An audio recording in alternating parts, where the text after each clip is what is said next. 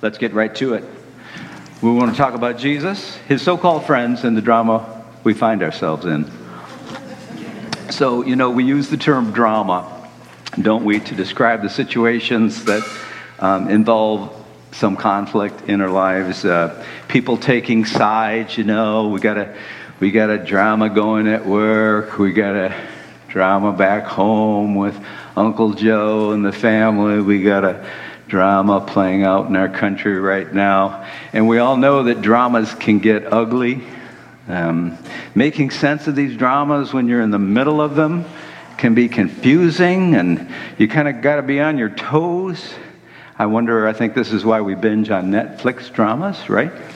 To refine our ability to navigate the dramas that we find ourselves in. I know the movie Castaway is my like defining drama. It's a, I watch it every year. It, it, was so helpful to me when I went through a period of major disruption. Not to mention the one of the leads is named Wilson, albeit a volleyball, but he gets bounced around a little bit. But um, during communion, every Sunday we have communion, sometimes called the Lord's Supper. In a Catholic venue, it's called the Mass or the Eucharist. Um, during communion, we are actually presented with one of life's most vexing dramas that often pops up around us and that may often involve us. The original setting for the communion meal is very dramatic. It's uh, called the Last Supper. And it's when Jesus was being betrayed, and the betrayal was already underway. He gathered his disciples in a large upper room where a meal, the Passover meal, had been prepared and said, The Lord Jesus, on the night he was betrayed, took bread, and when he had given thanks, he broke it and said, This is my body. That's the communion meal that we'll be celebrating shortly. And the communion meal is like a represented drama that is meant to shine light on the perplexing turn of events that we find ourselves in, the weird dynamics. When a group is threatened by escalating conflicts and it begins to organize almost magically around an innocent victim or minority group that is suddenly thought to be guilty of taboo crimes. And if enough people either join the accusing mob or are silent while it's forming, the unlucky one is expelled, and that generates a false peace until the next scapegoating event, we call it. The Last Supper is preceded in all four of the Gospels, and it, we often don't join these two suppers. The Last Supper is preceded by the next to the Last Supper. The scapegoat mechanism in the next to the Last Supper is gaining energy like a tropical storm out in the ocean that's organizing itself into a hurricane. And in the next to the Last Supper, Jesus is on the, in the West Bank on his way to Jerusalem, about an hour, about a, a mile and a half from Jerusalem. There he is in Bethany, is the name of the town, and he's a celebrity dinner guest at a prominent leader named Simon's house, not Simon Peter, but a different Simon, a prominent person in town. But though he's the celebrity dinner guest, as often happens to celebrities, he's under growing suspicion and scrutiny by his guests, all prominent men. In the middle of the dinner, an uninvited woman enters the room to anoint him with expensive perfume that's on his head. The smell fills the room. You can't miss what's going on. Suddenly, the scrutiny that was brewing in the group and focused on Jesus, the kind of negative attention on Jesus, it turns on this woman and accusations are made against this woman that she's wasting what could have been sold and given to the poor. It's a high class dinner. These people had a lot of money to give to the poor, and so they're, you know, they're not giving their money, feeling bad about it, and so they project that onto the woman, and she's now suddenly the focal point of the group's hostility and anger, and she's in a position of threat. We we missed this in the in the next to the Last Supper, you, let's say you're covering a political rally for the Grand Rapids Press. and a politician is whipping up the crowd against immigrants and the lying fake news media, those bad people over there, and there you are in the press corps pen. And your skin is darker than the white crowd. And you're wearing a hijab in deference to your Muslim grandmother. And it feels like it's a dicey situation. Well, the woman at the Bethany dinner was in one of those, like, what's going on in this group here? It was a dicey situation. And at that moment, Jesus intervenes and says, Leave her be. Why do you subject her to abuse? I'm quoting directly now. She has done me a beautiful deed, and wherever my gospel is taught, what she has done will be remembered. Duly noted. The gospel, the message of Jesus, is not about going along with the group when it turns its hostility on someone. The gospel is about aligning with God who aligns with potential scapegoats, like the woman did for Jesus, and then like Jesus did for the woman. It's all working out the way it's supposed to in the next to Last Supper. But then we have the Last Supper the original setting for our communion rite. And Jesus is now celebrating the Passover meal with his disciples. All of the disciples have pledged their loyalty to Jesus, but they are confused. They don't really know what's happening around them. It's not going according to plan. They're, they're worried because powerful forces are organizing against Jesus in Jerusalem not the least of which is the Roman occupiers, who are always threatened by any Jewish leaders who can gather a crowd like Jesus can, and they're associated with Jesus, so they feel in danger themselves by what he's doing. None of those disciples in the Last Supper show the understanding of what's going on or the courage of the West Bank woman who anointed Jesus in the next to the Last Supper. It's a painful scene. I can remember needing to lead communion as a pastor and looking up the Last Supper scenes and trying to get the wording right. And it's an awkward scene. It's a scene of negative vibrations. It's kind of unpleasant. You have Jesus under death threats. He's a danger to the empire. He's a danger to the priestly class that is aligned with Rome in the capital. There are religious um, accusations swirling that he's a blasphemer. By this time, actually, the Pharisees, whom he was very critical of, are his like defenders in Jerusalem. In the book of Acts, emphasizes the positive role of the Pharisees in the Jesus movement. But now he's in this swirling controversy. And you have his so called friends who've been pledging their loyalty, but they're not right now ready to pay the price of that loyalty, and they're afraid for themselves, and they're pulled by a different center of gravity than the center of gravity that Jesus represents. So in this scene, it's again, it's presented to Christians every Sunday when they celebrate communion. Any minority person could identify with Jesus in this drama in a heartbeat. You know, if you've lived your entire life under the scrutiny and suspicion that minorities always live under, wondering if your majority friends, when push comes to shove, will stand up for you if it means risking their own skin or if you're, say, a woman in a male dominated workspace, maybe you can identify, you know, you speak up with conviction in a staff meeting. And always there's a male colleague who brushes you off saying, We don't have to get emotional. Will anyone in that group state the obvious on your behalf and speak up and say, Why is it passion when a man says it and it carries the day, but when a woman says it, it's emotion and it's dismissed? And then a week later, the man takes credit for the idea he dismissed in the meeting with the big boss. Or if you are gay in a family that with religious objections to your marriage, you know like how crazy making it gets when relatives who privately claim to support you in your new marriage won't stand up for you if it costs them anything. They won't insist. Of course, their partner is welcome for Easter dinner with the family. And if not, then, well, I won't come. Like, how hard is that? In so many dramas that we face, we're either in the position of Jesus, we're under threat or accusation by a group, or we're in the position often of the so called friends, wanting to support him, but waffling over the cost.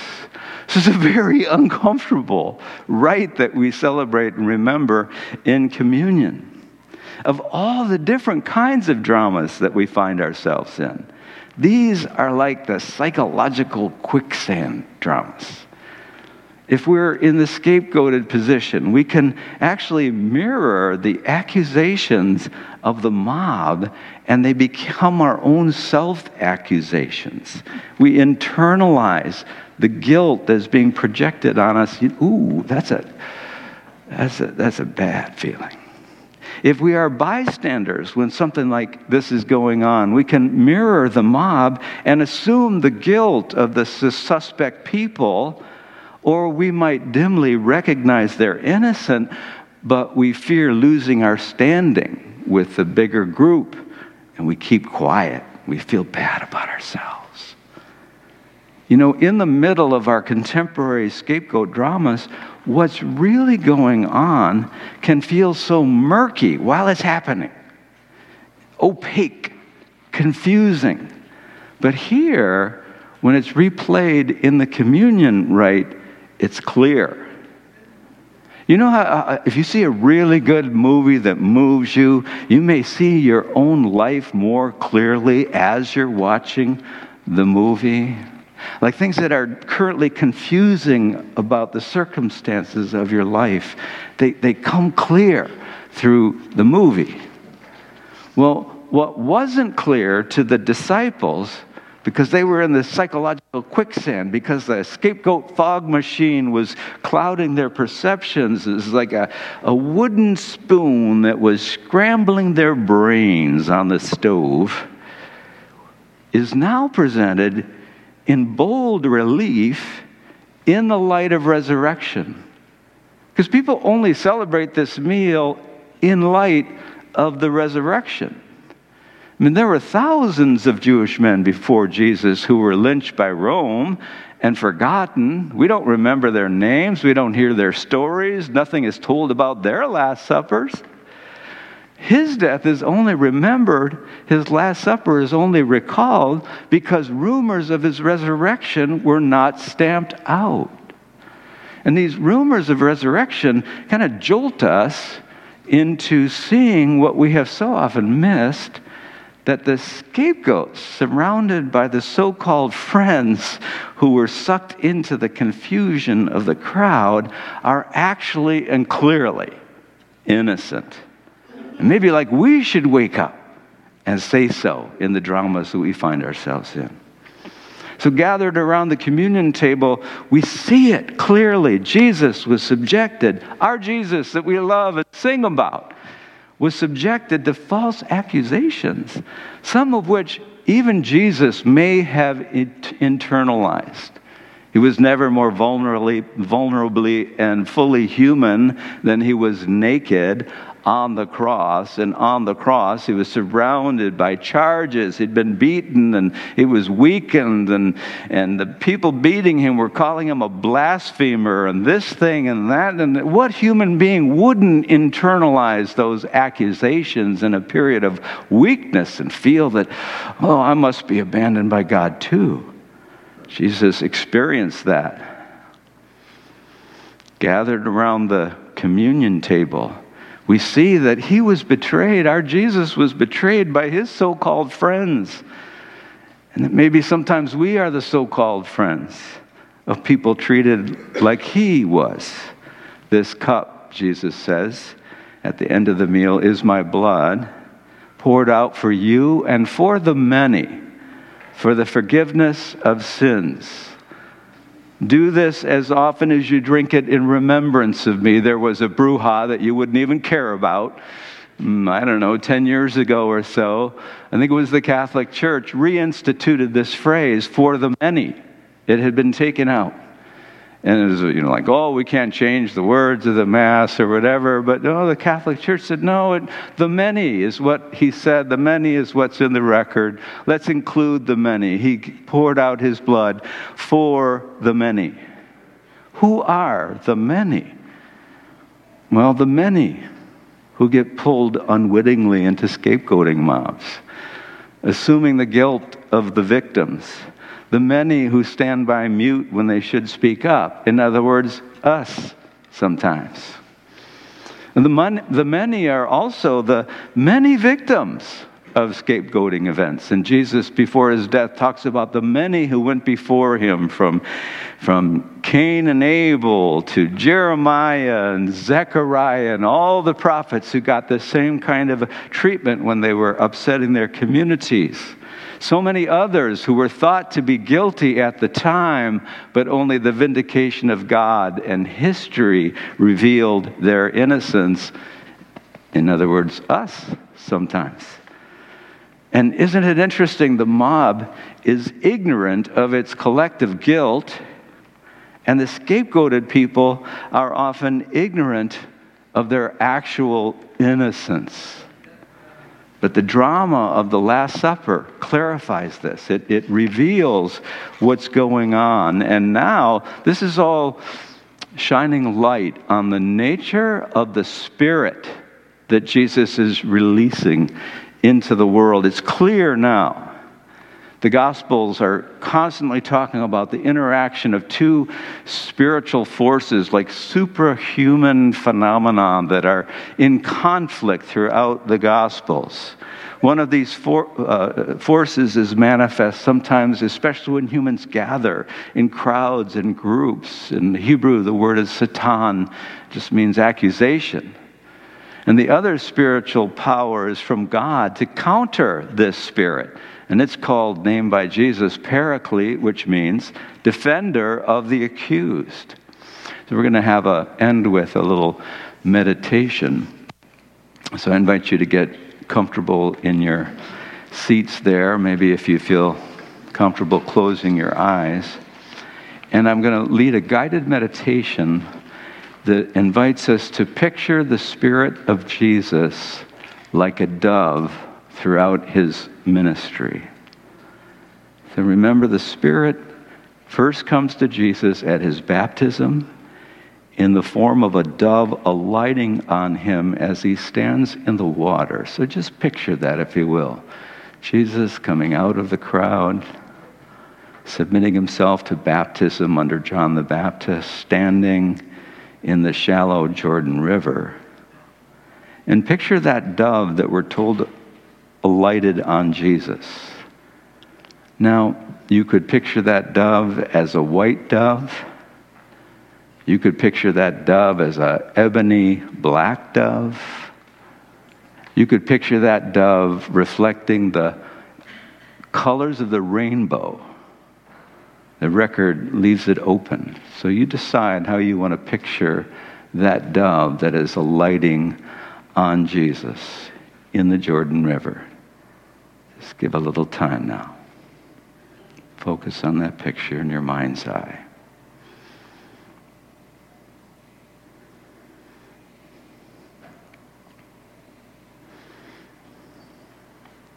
And now we know that by that same Spirit, the defender of the accused, Jesus named him, Jesus does his works of compassion and advocacy. So he's seeking out the least, the last, and the lost to include them. So picture the Spirit as a dove following Jesus around, you know, the dusty roads of the Galilee where he's going from village to village, and the crowded streets of Jerusalem on the high holy days when he's surrounded by people. Picture the Spirit as a dove over him, guiding him.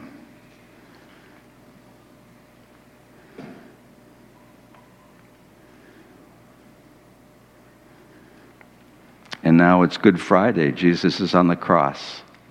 And at the very end, it says, He entrusts His Spirit into the loving care of His Abba Father with the words, Into your hands I commit my spirit. And He breathed His last. So picture the Spirit like a dove just disappearing into the dark sky of that afternoon when the sun was covered.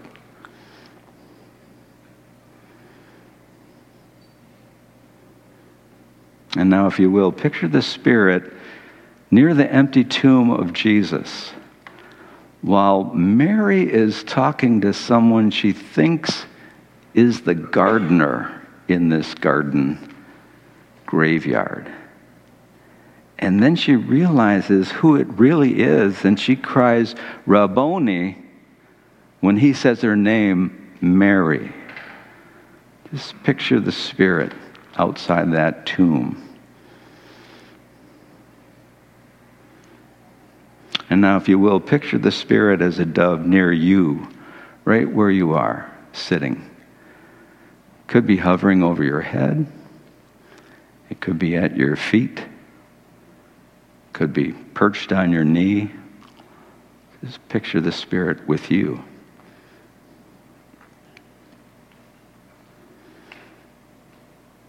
and hear the words of Jesus receive the Spirit, use it to forgive, and don't be afraid.